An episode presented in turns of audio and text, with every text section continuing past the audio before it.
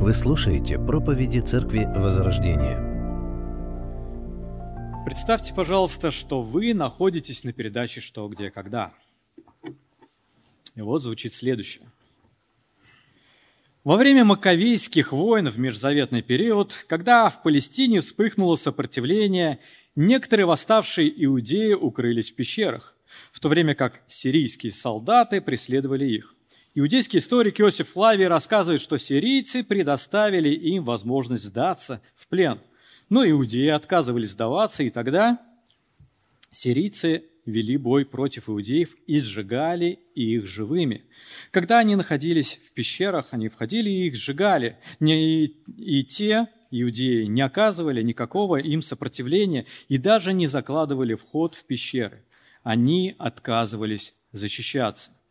Итак, Внимание, вопрос. Почему иудеи отказывались защищаться и позволяли сжигать себя заживо? Что? А, понятно. Ну, давайте другой вопрос. Когда римский полководец Помпей осадил Иерусалим, его защитники укрылись за ограды храма. Помпей приступил к постройке насыпи, которая должна была быть выше той стены, из которой он мог бы засыпать иудеев градом камней и стрел. И вот Помпей велел построить эту насыпь, а иудеи и пальцем не пошевельнули, чтобы защититься или помешать сооружению той самой насыпи, хотя они отлично знали, что этой своей бездеятельностью они сами подписывали себе свой смертный приговор. Итак, Внимание, вопрос. Почему иудеи не стали отказывать, оказывать сопротивление римлянам в постройке той насыпи? Что? Неравные силы. Ну, вот что пишет Иосиф Флавий. Потому что не хотели осквернить покой субботы – потому что не хотели осквернить покой субботы даже в несчастье и страдании. Как цитирует он одного человека, потому что наши законы требуют, чтобы мы отдыхали в этот день. То есть, почему они позволяли себя сжигать и не заваливали пещеры камнями? Потому что тогда был субботний день, и они не могли себе позволить это делать, потому что это запрещали их убеждения. Почему они смотрели на Помпея и на римских воинов, которые выстраивали насыпь против них, которая впоследствии а, стала роковой? Они это прекрасно понимали, но ничего не делали, потому что Помпей, зная традиции и культуру еврейского народа, специально начал делать это в субботний день понимая, что не встретит никакого сопротивления. Итак, субботний покой. Я прочитал эти исторические зарисовки, чтобы мы хотя бы чуточку с вами соприкоснулись с еврейской серьезностью по отношению к субботе.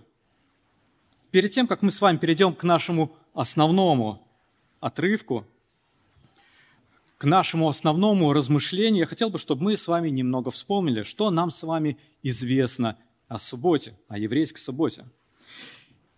И прежде всего нам необходимо помнить, что для евреев суббота – это не шестой день, как мы с вами привыкли. Это день седьмой.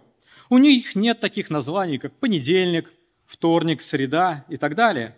Их дни недели имеют числительные наименования как раз по направлению к субботе. День первый, день второй, день третий и так далее. Притом первый день еврейской недели соответствует нашему с вами воскресенью. Также для сокращения, обозначений дней недели евреи бывают используют первые буквы еврейского алфавита. Воскресенье – Алеф, понедельник – Бейт, вторник – Гемел и так далее. Как же суббота связана с законом? Суббота или шаббат с еврейского – это покой – или же прекращение деятельности. Это особое еженедельное событие, соблюдение которого является обязательной заповедью десятисловия, одной из знаменитых десяти заповедей. Мы читаем об этом в Исходе в 20 главе с 8 стиха. Там Бог говорит, «Помни день субботний, чтобы светить его. Шесть дней работай и делай всякие дела твои. А день седьмой – суббота Господу, Богу твоему. Не делай воной никакого дела, ни ты, ни сын твой, ни дочь твоя, ни раб твой, ни рабыня твоя, ни скот твой, ни пришлец, который в жилищах твоих. Ибо в шесть дней создал Господь небо и землю, море и все, что в них, а в день седьмой почил. Посему благословил Господь день субботний и осветил его. Во времена Иисуса Христа фарисеи, то есть люди, которые серьезно относились к закону, конечно же, серьезно относились и к заповеди о субботе. Они ревновали о ее соблюдении самим им, но и всем израильским обществом, строго противясь тому, что, по их мнению, являлось нарушением субботы. И вот именно на почве, по их мнению, несоблюдения субботы Иисусом и возгорелся основной конфликт между ними. Мы можем об этом читать в Иоанна в 9 главе 16 стихе. Тогда некоторые из фарисеев говорили, не от Бога этот человек, потому что не хранит субботы. Что же закон велел делать или же не делать в шаббат? Помимо сказанного в десятисловии, есть еще отрывок из закона относительно субботы. Он находится в исходе 31 главе с 12 стиха. Я прочитаю. «И сказал Господь Моисею, говоря, «Скажи сынам Израилевым так, субботы мои соблюдайте, ибо это знамение между мною и вами в роды ваши, дабы вы знали, что я Господь, освящающий вас. И соблюдайте субботу, ибо она свята для вас. Кто осквернит ее, тот да будет предан смерти. Кто станет вонную делать дело, та душа должна быть истреблена из среды народа своего. Шесть дней пусть делают дела, а в седьмой – суббота покоя, посвященная Господу. Всякий, кто делает дело в день субботний, да будет предан смерти. И пусть хранят сыны Израилевы субботу, праздная субботу, в роды свои, как завет вечный. Это знамение между мною и сынами Израилевыми навеки, потому что в шесть дней сотворил Господь небо и землю, а в день седьмой почил и покоился. Из данного отрывка мы с вами видим, что цель субботы – это Божья слава через познание Бога Его народом. В 13 стихе мы читаем, «Дабы вы знали, что я Господь, освящающий вас», говорит Бог. Цель субботы – Божья слава через познание Бога Его народом. То есть суббота была дана народу не просто так. Она служила напоминанием народу, что у них есть Бог, который их хранит, который о них заботится. Этот Бог сотворил небо и землю. Он Творец, Он истинный Бог, Он славный Бог и Он дает своему народу привилегию знать Его. Для Божьего народа это было нужно, для Божьего народа это было важно и ценно настолько, что Бог это вынес в отдельную заповедь.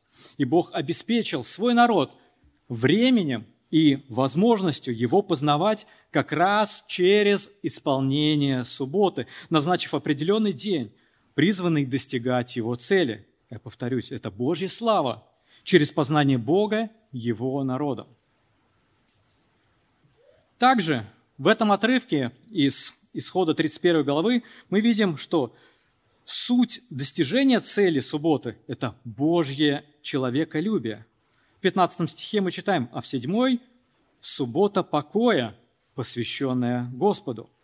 В своей сути данный Богом закон о субботе имеет любовь к человеку, любовь Бога к своему народу. И слов Бога мы можем увидеть две составляющие этого дня. И, во-первых, это отдых от работы. Это суббота покоя.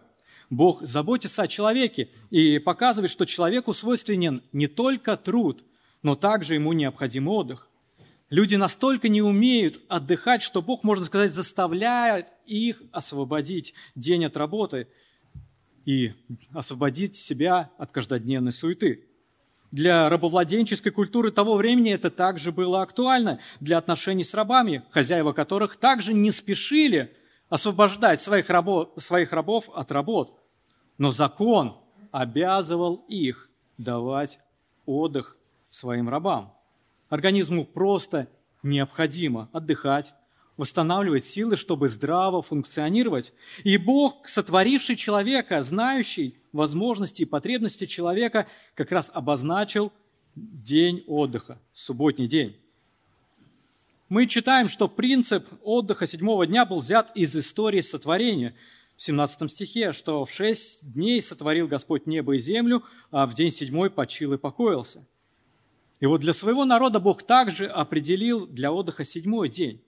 Но, конечно же, человеку отдых был дан не ради самого отдыха, и уж точно не для безделья, а для посвящения себя Богу. И мы читаем о второй составляющей субботнего дня – посвящение себя Господу. Это суббота покоя – посвященное Господу. Человек был призван проводить субботу не в безделье, а в познании Бога, чтобы, познавая Бога, прославлять своего Творца. Ведь Бог из, из истории творения обращает внимание не только на порядок дней, что отдыхать они должны были в день седьмой, но и что Он делал в предыдущие шесть дней, что Он творил Вселенную – что именно Он творец, а не кто иной. И для этого народ в шаббат собирался у Скинии, затем собирался в храме, во времена Христа собирался в синагогах, где читался закон и пророки. Ведь высшее благо для человека – это знать Бога. И Бог своей любви дал своему народу возможность его познавать еженедельно – Предание смерти за несоблюдение субботы показывало народу, что без знания Бога человек мертв. Для людей просто жизненно было необходимо знать Бога. Поэтому Бог дал народу субботу, чтобы народ познавал своего Бога и прославлял Его. В этом была показана Божья любовь к своему народу, Божья любовь к людям – то есть сутью, сущностью достижения цели субботы является именно Божье человеколюбие, когда Бог давал своему народу время и возможность познавать своего Бога и при этом еще даже и отдыхать. Ну и третье, важность достижения цели субботы. А важность показывает серьезный, серьезность последствий за нарушение этой самой заповеди. В 14 стихе «Кто осквернит субботу, тот да будет предан смерти. Кто станет вонную делать дело, та душа должна быть истреблена, истреблена из среды народа своего. Божья слава через познание Бога народом, то есть цель субботы, была настолько важной, что пренебрежение этой самой целью, неуважение этой цели, создание препятствий для достижения этой цели, а, оно каралось смертью. И в частности, через Моисея Бог определил два таких препятствия, мешающих достижению цели субботы, наказание за которых как раз и было предание смерти. Во-первых, это осквернение субботы, как мы читаем.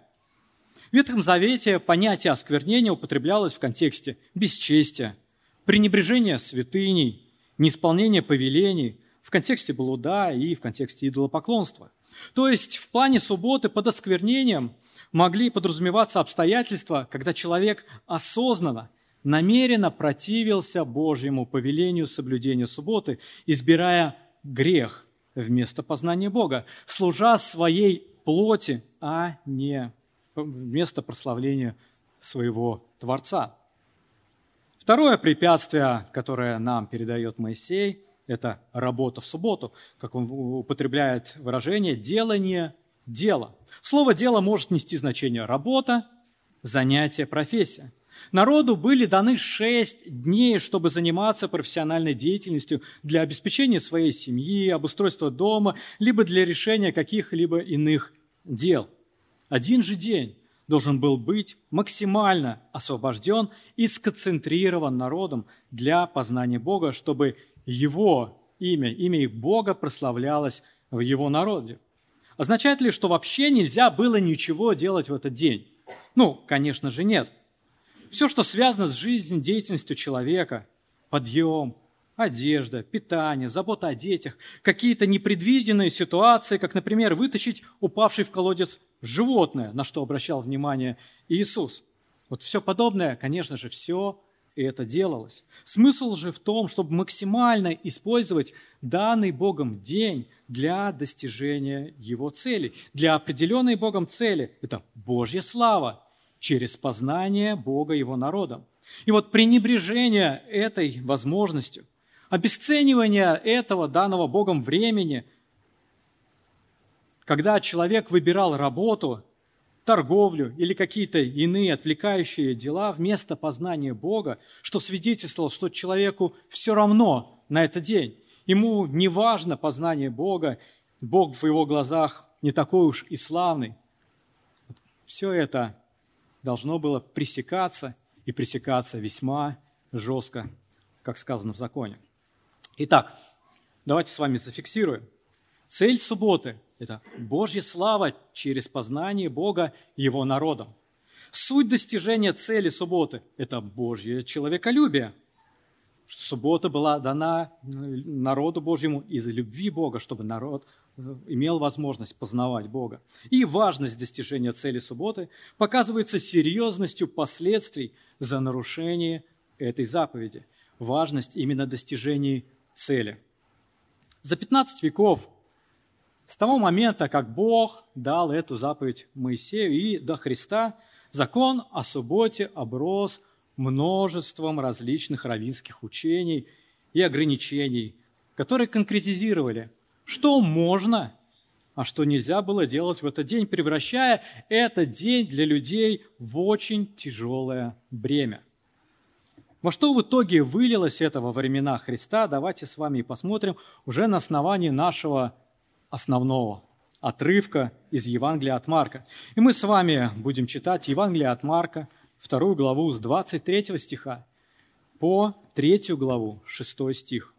Евангелие от Марка, со второй главы 23 стиха. «И случилось ему, Христу, в субботу проходить засеянными полями, и ученики его дорогою начали срывать колосья. И фарисеи сказали ему, смотри, что они делают в субботу, чего не должно делать. Он сказал им, неужели вы не читали никогда, что сделал Давид, когда имел нужду и залкал сам и бывший с ним? Как вошел он в дом при первосвященнике, в дом Божий при первосвященнике Авиафарии и ел хлебы предложения, которых не должно было есть никому, кроме священников, и дал и бывшим с ним.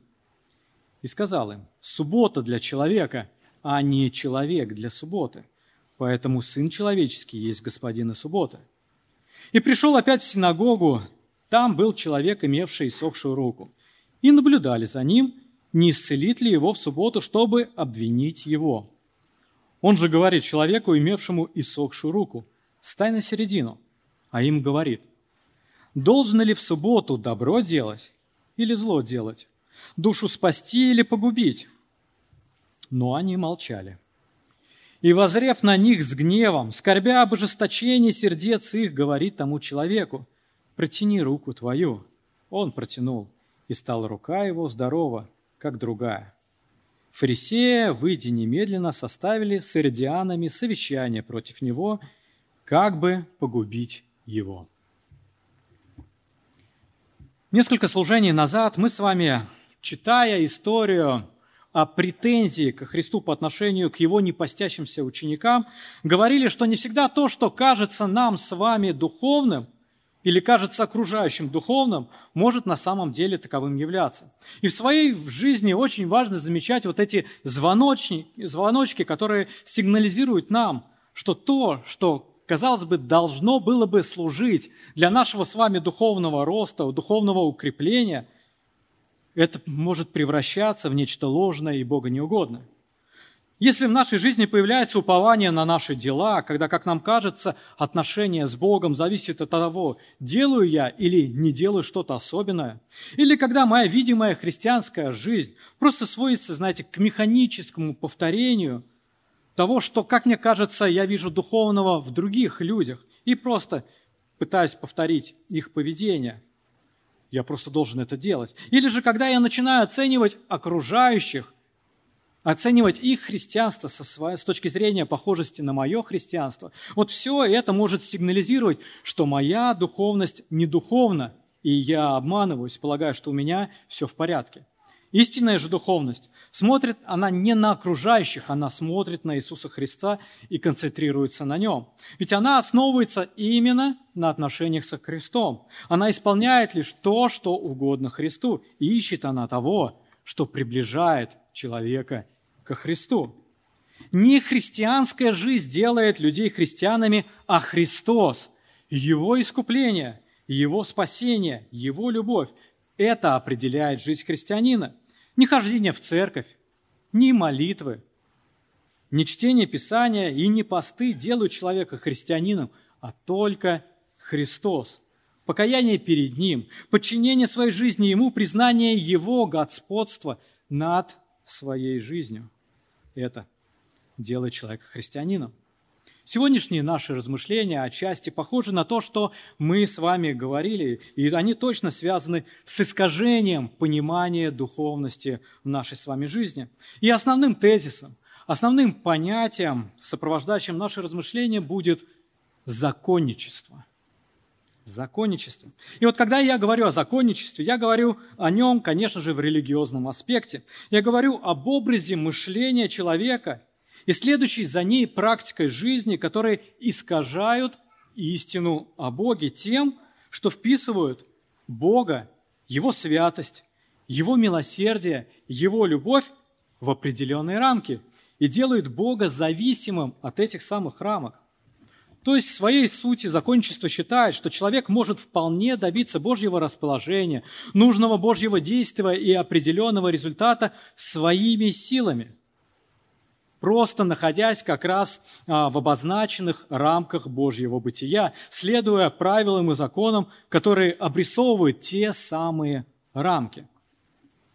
И вы знаете, вставание на путь закончества может иметь со стороны довольно-таки благородные мотивы. И с одной стороны, это желание соответствовать Богу, исполнять Его закон. С другой же стороны, это противопоставлять себя тому, что Богу не угодно и что нарушает Его законы. Но, увы, из практики правильные желания, такие как исполнять Божий закон, соответствовать своему Богу, познавать Бога, не всегда выливаются в правильные действия. И вот мышление закончества как раз, возможно, незаметно для человека вместо помощи достижению желаемого, наоборот, выстраивает стену, отделяющего человека от Бога. Ведь такое мышление, как закончество, оно ограничивает Божью святость и ее требования – она ограничивает Божье милосердие и ее проявление. Закончество ограничивает Божью любовь и ее нелицеприятие. Тогда как закон указывал на недостижимость Бога в его совершенстве, что в свою очередь должно было вести человека к покаянию и прибеганию к Богу за его благодатью, чтобы быть ему угодным. Законничество утверждало, что человек сам, без помощи Бога, своими силами может соответствовать Всевышнему. И это величайшая ошибка. На примере отрывка из Евангелия от Марка мы посмотрим на деградацию законничества по отношению к Богу через отношение к заповеди субботе, той заповеди, которую мы с вами вспомнили. Итак, суббота и законничество – мы читаем о двух историях, двух днях или же событиях, описанных в Евангелии Господа Христа. Что объединяет эти события? Ну, во-первых, их объединяет наш Господь Христос. Он Божий Сын, как о нем заявляет Марк, начиная свое Евангелие. Он обещанный Богом Мессия, который пришел в мир. И вот на момент наших событий, которых мы с вами прочитали, он совершает свое служение в Галилее, проповедуя, что приблизилось Царствие Божие. И там он призывает учеников следовать за ним. Также наши вот эти два события объединяют его диалог с фарисеями. Фарисеи – это религиозная элита своего времени, люди, которые свято хранили отеческие традиции и пытающиеся усердно соблюдать закон Моисея. Они пытались это делать настолько скрупулезно, что давали, добавляли правила на правила – поверх этого закона, чтобы ну точно быть уверенными, что они все сделали правильно, исполняют все как надо.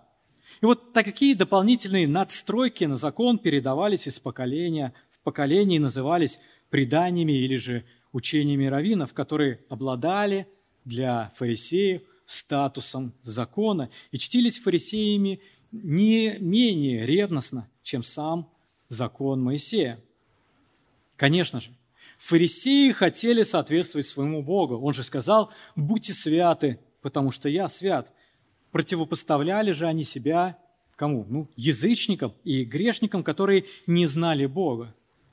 Но их стремления со временем трансформировались как раз в то самое законничество, когда, как мы увидим далее, их образ мышления по отношению к Богу и Его заповедям исказился, и достигнуть желаемого они уже просто никак не могли. Ну и третье, что еще объединяет наши с вами события, это время, когда, собственно, происходят эти события. Это была суббота, как мы с вами прочитали. Согласно Евангелию от Луки, события происходили в разные дни, но как факт, оба события произошли в субботу. И как раз то, что происходит в этих историях, непосредственно связано именно с этим. Мы уже с вами вспомнили о субботе в законе, что цель субботы – Божья слава через познание Бога и Его народом. Суть достижения цели субботы – это Божье человеколюбие, а важность достижения цели субботы показывается серьезностью последствий за нарушение этой заповеди. И вот, исходя из сказанного о субботе, давайте посмотрим, к чему же привело законническое мышление фарисеев. И, во-первых, оно привело к смещению объекта важности субботы. Во второй главе 23 стихе мы читаем, «И случилось ему в субботу проходить засеянными полями, и ученики его дорогу начали срывать колосья. И фарисеи сказали ему, смотри, что они делают в субботу, чего не должно делать. И он сказал им, Неужели вы не читали никогда, что сделал Давид, когда имел нужду и взалкал сам и бывший с ним? Как вошел он в дом Божий при первосвященнике Авиафаре и ел хлебы предложения, которых не должно было есть никому, кроме священников, и дал и бывшим с ним. И сказал им, суббота для человека, а не человек для субботы. Посему Сын Человеческий есть Господин и субботы. Мы с вами видели, что Бог показывает важность достижения цели субботы – что именно важно было достигать цели, которые были даны для субботы. Законники же приоритизируют важность субботних запретов. Как мы читаем, фарисеи возмутились тем, что в субботний день, проходя мимо засеянного поля ученики Христа, начали срывать колосья. Евангелист Матфей объясняет, что они это делали из-за голода в параллельном отрывке в Матфея 12 главе 1 стихе. В то время проходил Иисус в субботу засеянными полями, ученики же его взалкали и начали срывать колосья и есть. Возмутились ли фарисеи, что ученики совершают какое-то преступление, обкрадывая хозяина того самого поля тем, что срывали его колосья? Ну, нет – а в законе, во второзаконии, 23 главе 25 стихе сказано, «Когда придешь на жатву ближнего твоего, срывай колосья руками твоими, но серпа не заноси на жатву ближнего твоего». То есть очевидно, что серпа у учеников тогда не было. Они не срезали колосья, а именно срывали. Евангелист Лука в данном повествовании добавляет, что ученики его срывали колосья, еле растирая руками. То есть как это выглядело? Подходили к колосу, раз собрали зернышки там, что-то с ними сделали и съели. Этот закон, позволяющий людям так поступать, был дан с целью, конечно же, заботы о народе, заботе о бедных, которые могли прийти, там э, ранее в этом законе говорится о винограднике, как раз, что когда собираешь, там, оставляй, не собирай все до конца, чтобы как раз люди, имеющие нужду, могли поесть. То есть ученики, как мы видим, не занимались ни воровством, ни вандализмом. Тут они преступления не совершали, значит, фарисеев возмутило не это. Но тогда, может, фарисеи возмутились тому, что ученики избегали собрания в эту субботу, и шли они не в синагогу или из нее. Но опять же, из этого текста ничто на это не указывает. Более того, в этой истории – на этом самом пути находятся и кто? Те самые фарисеи. А значит, либо они также пропускали собрание в синагоге, либо дело просто совсем в другом. Что же возмутило фарисеев? Все толкователи Писания сходятся во мнении, что возмущение было именно на то, что срывание колосьев учеников, учениками происходило именно в субботний день. Потому что, по мнению фарисеев, тем самым ученики совершали работу. Они, как мы говорили, делали дело, говоря терминами закона. И вот в своем желании исполнять Божий закон о субботе и удалить то, что может препятствовать его исполнению, иудейские учителя попытались описать и определить максимально все, что могло бы считаться работой в субботний день. И вот один исследователь Писания пишет. Не менее 24 глав Талмуда, это центральный труд равинского иудаизма, посвящены субботним правилам. Все, что можно было бы рассматривать как работу, было запрещено. Так, в субботу книжники не могли носить перья для письма, портные – иглы, а учащиеся книги, чтобы не возникло искушение работать. По этой причине было запрещено носить что-либо тяжелее сушеной смоквы. Если предмет был подброшен в воздух, его могла поймать только та же рука. Поймать его другой рукой считалось работой, то есть было нарушением субботы. Нельзя было зажигать или тушить свечи или огонь. Нельзя было двигать мебель в доме, потому что она могла оставить следы на земляном полу, а это можно было рассматривать и считать как чем? Вспахиванием земли. Нельзя было оставлять редис в соли, потому что мог получиться рассол, а изготовление рассола было работой. По отношению к больным людям позволялось применять лишь такое лечение, которое сохраняло жизнь. Любое медицинское вмешательство, которое улучшало их состояние в субботу, считалось работой, потому было запрещено. Женщинам не разрешалось смотреть в зеркало, так как у них могло возникнуть искушение выдернуть замеченный ими седой волосок. Не разрешалось им также носить украшения, потому что украшения весили больше, чем что – Сушеная смока, совершенно верно. Одним из наиболее интересных ограничений было расстояние, которое люди могли пройти в субботу. Не позволялось проходить больше, чем 914 метров от дома, или же делать больше 1999 шагов. У кого есть шагометр, можете посмотреть сейчас сразу, нарушили вы уже в этот день ту субботу или же нет. Из практических соображений раввины изобрели креативные способы, чтобы обойти это правило. Если кто-либо до начала субботы помещал пищу дальше 900, 914 метров, эта точка считалась частью дома того человека и тем самым позволяла ему пройти еще 914 метров после того места. Ну а что же наши с вами ученики? Что нарушали они? Какой тяжкий труд увидели в их действиях фарисеи. Тот же исследователь говорит, согласно раввинистическим стандартам, ученики были виновны в нескольких запретных действиях. Жатве они собирали зерно, фильтровании они чистили зерна от шелухи, молодьбе они терли зерно в руках, просеивание они подбрасывали шелуху в воздух, чтобы выкинуть ее – и приготовление еды. Они ели зерно, очищая его. То есть, как мы видим, они занимались тяжелейшим трудом, работой, которая, по мнению фарисеев, просто была не позволена в субботу.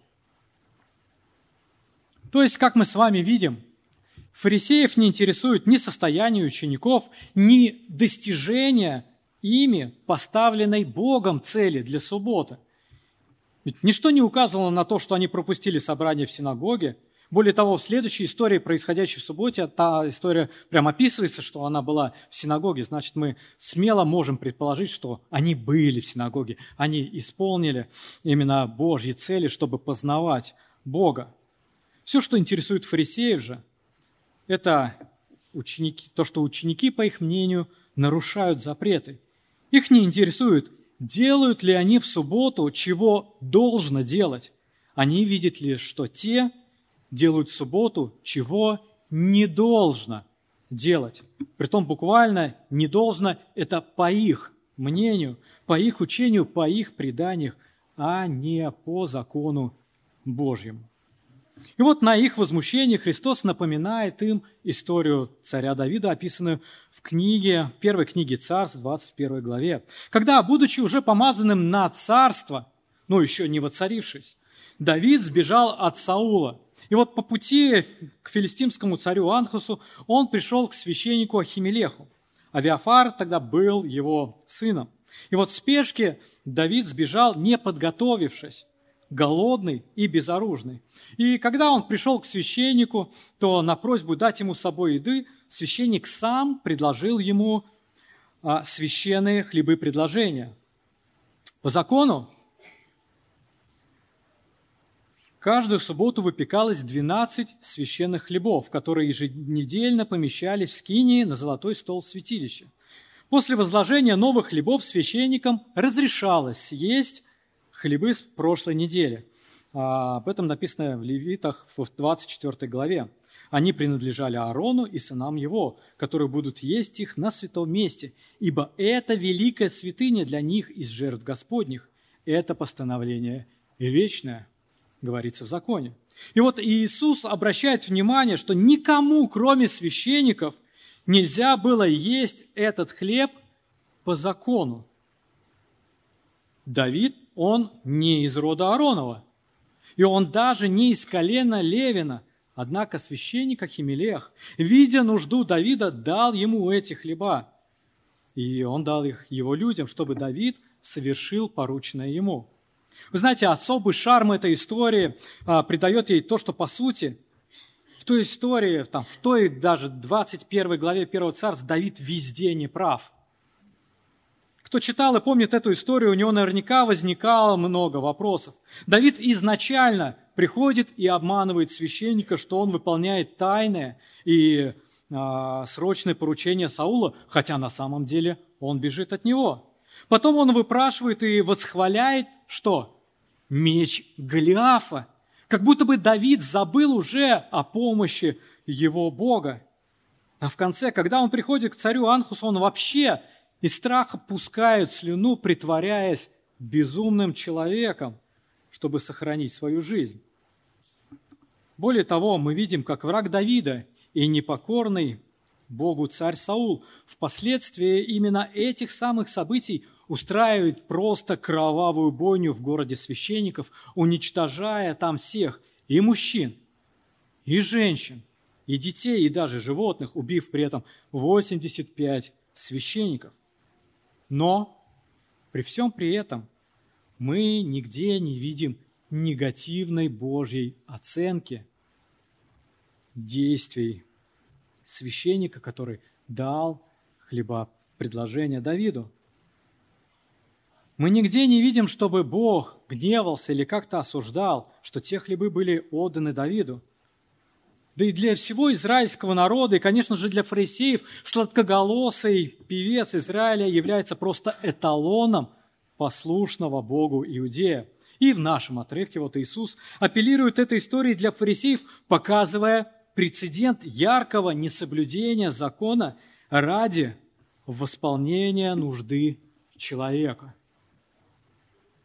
Суббота для человека – а не человек для субботы, говорит Христос. Бог определил день для людей, чтобы помочь им познать Его, а не чтобы они сверяли свои действия с длинным списком различных запретов того, что делать просто нельзя.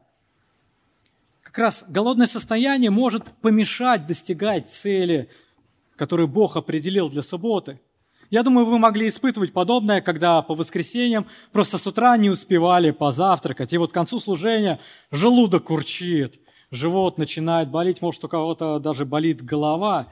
А мысли, что вот собрание закончится, а там, в кафе, обед горячий, вкусный. Все это могло отвлекать вас от проповеди. Ну, я надеюсь, что сейчас нет таковых. Но, возможно, вот такое состояние было и у учеников Христа – но фарисеев не заботило никак их состояние. Их не заботила и важность достижения ими Божьих целей для субботы. А я напомню, это Божья слава через познание Бога. В их законническом мышлении объект важности субботнего дня, то есть та цель, которую поставил Бог, он был просто смещен, если вовсе не был заменен на важность соблюдения определенных ими запретов. Итак, деградация законничества. Во-вторых, что еще мы с вами видим? Мышление законников. Это утраты сути, утрата сути достижения цели субботы. Мы читаем третью главу с первого стиха. «И пришел опять в синагогу. Там был человек, имевший иссохшую руку, и наблюдали за ним, не исцелит ли его в субботу, чтобы обвинить его. Он же говорит человеку, имевшему иссохшую руку, «Стай на середину». А им говорит, должно ли в субботу делать добро или зло делать, душу спасти или погубить. Но они молчали, и, возрев на них с гневом, скорбя об ожесточении сердец их, говорит тому человеку, «Протяни руку твою». Он протянул, и стала рука его здорова, как и другая. Наше повествование перемещается в синагогу, где помимо Христа фарисеев, далее мы там читаем, Иродиант – это влиятельная а, политическая а, группировка того времени, которая поддерживала Ирода Антипу. Там также оказался и человек, который имел иссохшую руку. Точно непонятно, что было с его рукой, но ясно, что она не функционировала. Она была безжизненна.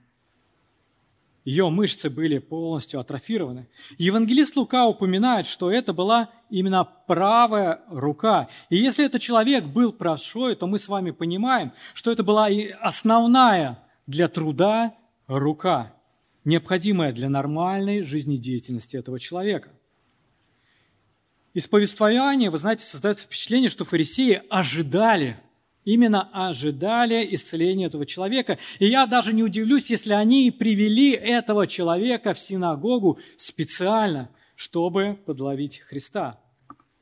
Конечно же, их желание было не исцеление человека, а обвинение Христа.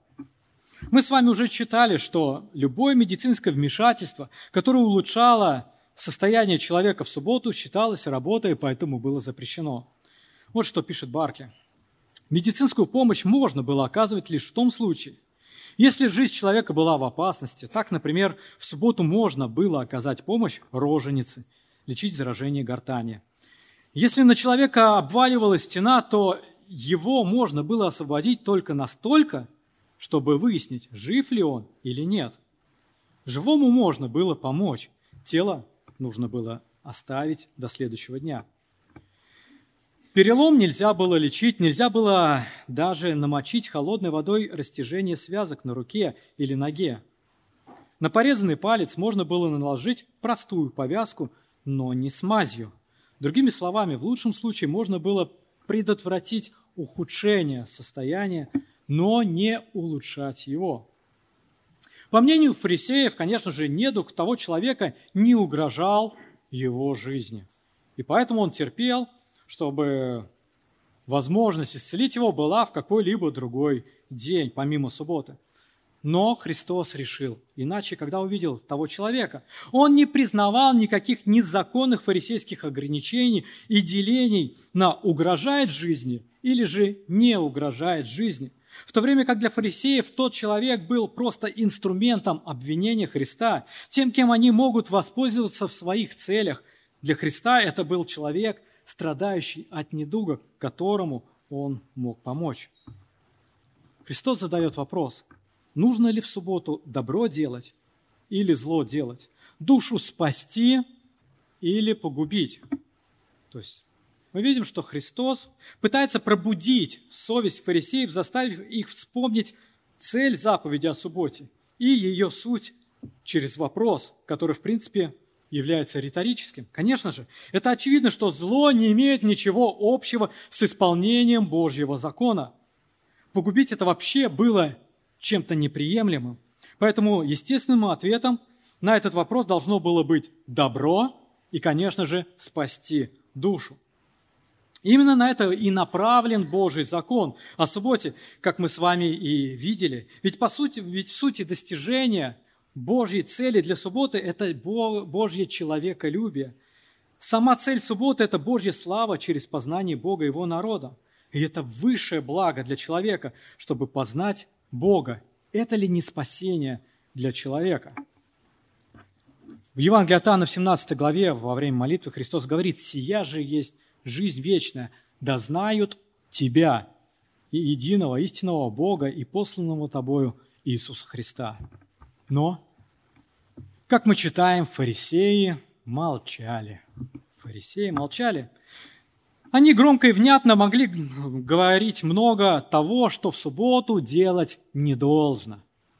Но сказать или даже признать, что делать должно или что делать нужно, они просто не могли, ибо это было равносильно признанию вредности их субботних запретов и, по сути, нарушению ими всего закона. В чем же суть закона и соблюдения субботы в том числе? Однажды Христу задали подобный вопрос. Какая наибольшая заповедь? Он ответил в Евангелии от Матфея, 22 главе, мы читаем – Иисус сказал, возлюби Господа Бога твоего всем сердцем твоим и всей душою твоею и всем разумением твоим. Сия есть первая и наибольшая заповедь. Вторая же подобная ей. Возлюби ближнего твоего, как самого себя. На этих двух заповедях утверждается весь закон и пророки. Весь закон сводится к этим двум заповедям.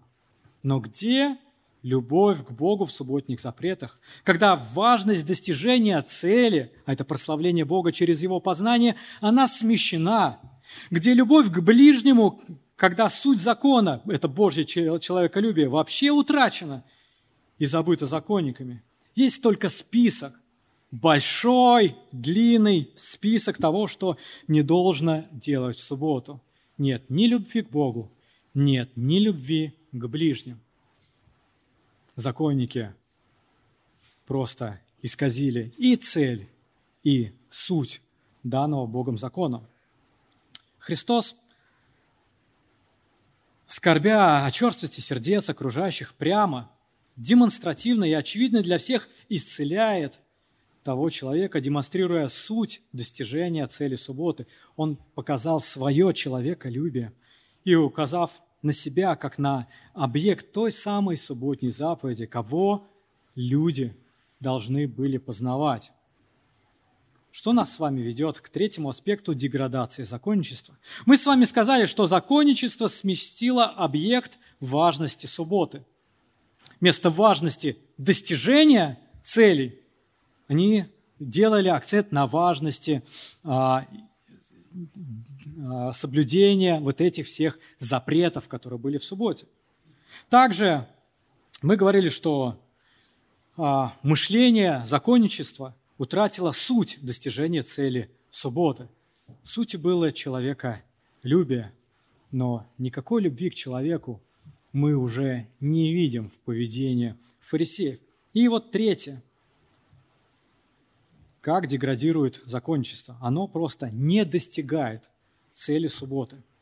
Итак, цель субботы, мы помним, это Божья слава через познание Бога и Его народу. Что же мы с вами читаем в нашем с вами отрывке в шестом стихе третьей главы? Фарисеи, выйдя немедленно, составили с иродианами совещание против Него, как бы погубить Его. Смотрите, какая ирония – Видимо, тот самый риторический вопрос оказался не таким уж и риторическим. Должно ли в субботу делать добро или же зло делать, душу спасти или погубить? Религиозные люди, хранители отеческих традиций, те, кто пытался усердно соблюдать закон Моисея, пренебрегают своими же субботними установлениями, собираясь в субботу на зло – И даже не, при, не, пренеб, не пренебрегая сотрудничествами со своими врагами, а иродиане были именно враги фарисеев, они выступали за Ирода Антипу и поддерживали римскую власть. Они не чуждаются сотрудничества с ними, чтобы погубить того, кто дал им субботу, для того, чтобы они, познавая его, его же и прославили.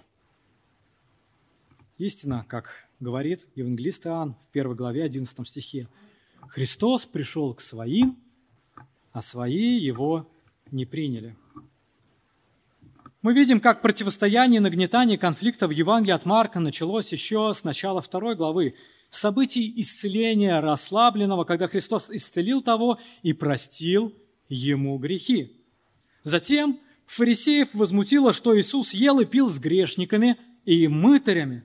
Потом была претензия несоблюдения поста его учениками, и вот субботние конфликты, которые достигают пика как раз в данный момент. Для, для фарисеев Иисус явно нес неправильное учение. У него было неправильное окружение, он имел неправильных учеников, и его исполнение было также не, его исполнение закона было также неправильно. Он точно неправильный Мессия, его необходимо погубить. Когда смещены акценты важности, когда утеряна суть, неудивительно, что цели достичь просто невозможно. Вот она, деградация законничества. То, к чему привело законческое мышление, которое пыталось пихнуть Бога в свои рамки. В результате фарисеи вовсе потеряли Бога, восстав против Христа. Ну а что же наш Господь Христос? Суббота и Христос. Мы видим Христа в наших отрывках господином субботы, как он сам заявляет о себе. Мы видим его законодателем, определяющим цели субботы и знающим, что достигает прославлению Бога, а что не достигает этого. Смотря на Христа в нашем отрывке, мы видим Христа человека любящим, который видит нужду учеников и не препятствует им срывать колосья, который видит нужду больного и помогает ему, восстанавливая жизнь того человека.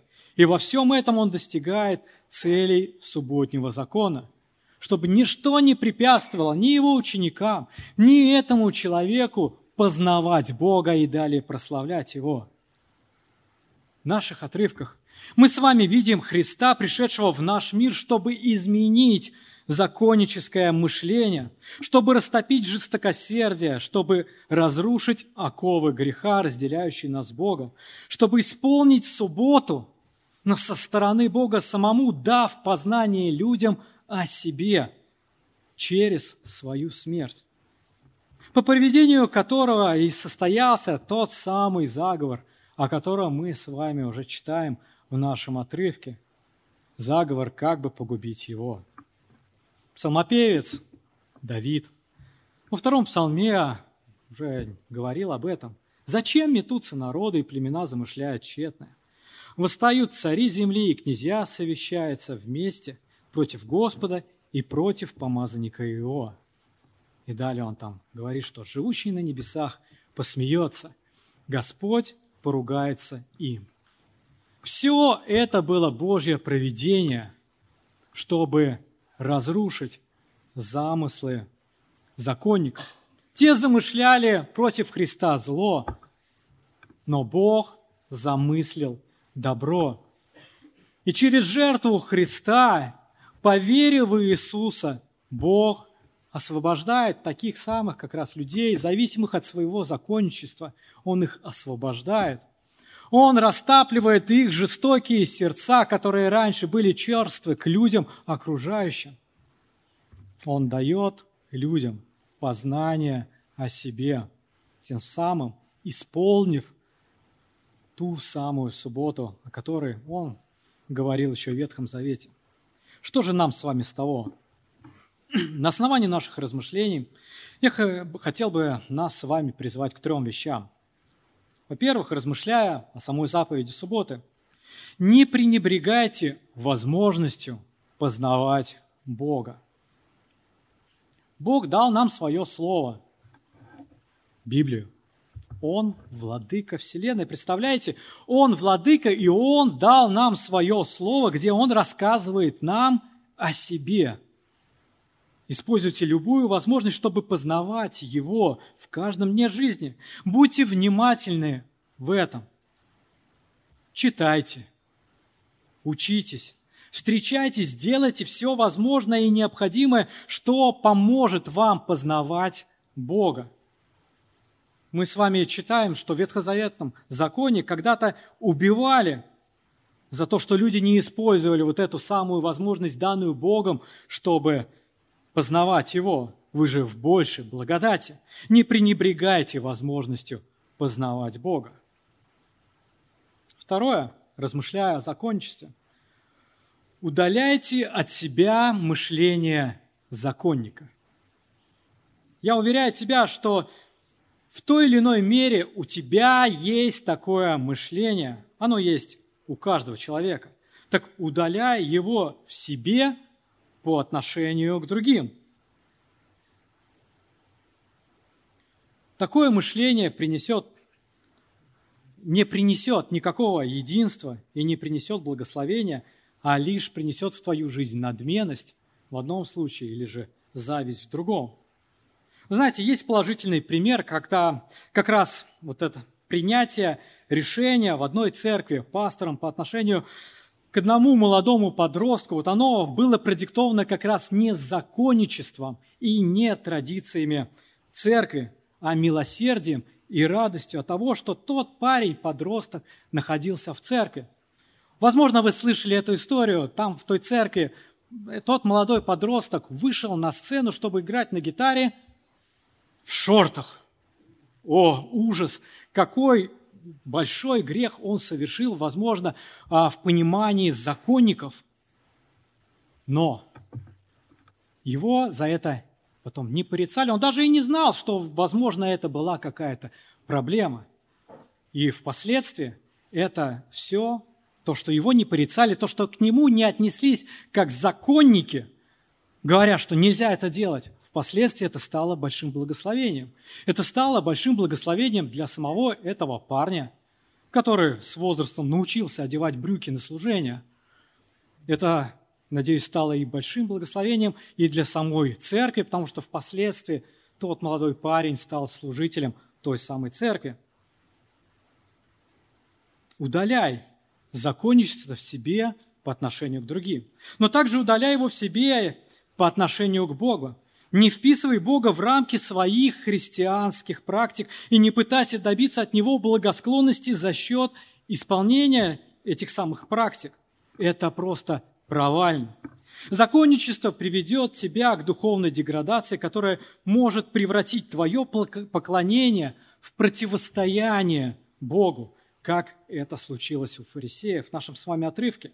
Поэтому анализируй Анализируй в рамках Писания, что ты делаешь и для чего ты это делаешь.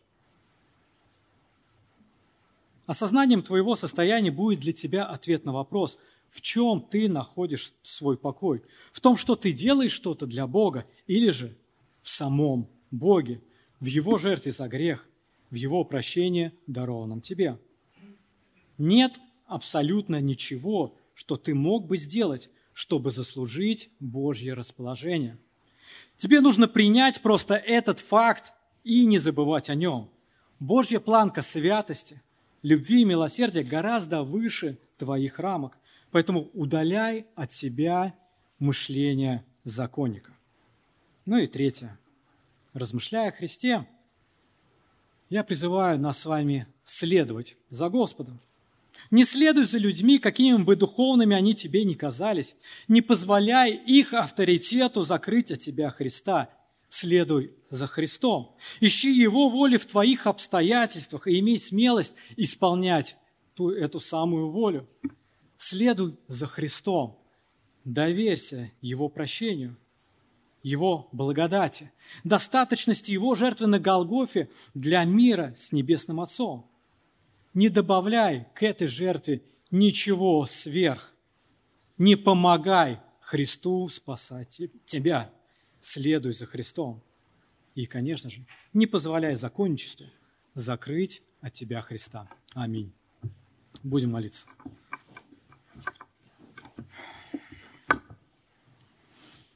Господь наш Бог, спасибо Тебе за Евангелие Твое, которое у нас есть возможность читатель, над которым у нас есть возможность размышлять. Спасибо за то, что ты оставил нам повествование о жизни твоей, когда ты был на земле. Спасибо за то, что своей благодати Ты разрушал мышление законников, за то, что Ты учил истине, указывая и напоминая людям истину, истинные цели, истинную суть, важность достижения Твоих целей, Господь, как мы читали на примере заповеди о субботе, Господь. Благослови каждого из нас тем, что удали от нас законническое мышление. Молю, что Ты дай нам ясного взгляда на себя, чтобы мы видели, где это проникло в нашу жизнь, чтобы мы могли от этого избавиться, потому что это лишь вредит нам в отношениях с Тобой, в отношениях с окружающими. Мы очень сильно нуждаемся в Твоей благодати, преображающей наше мышление, Господь, и молим, действуй в наших жизнях. Просим об этом во имя Иисуса Христа. Аминь. Присаживайтесь.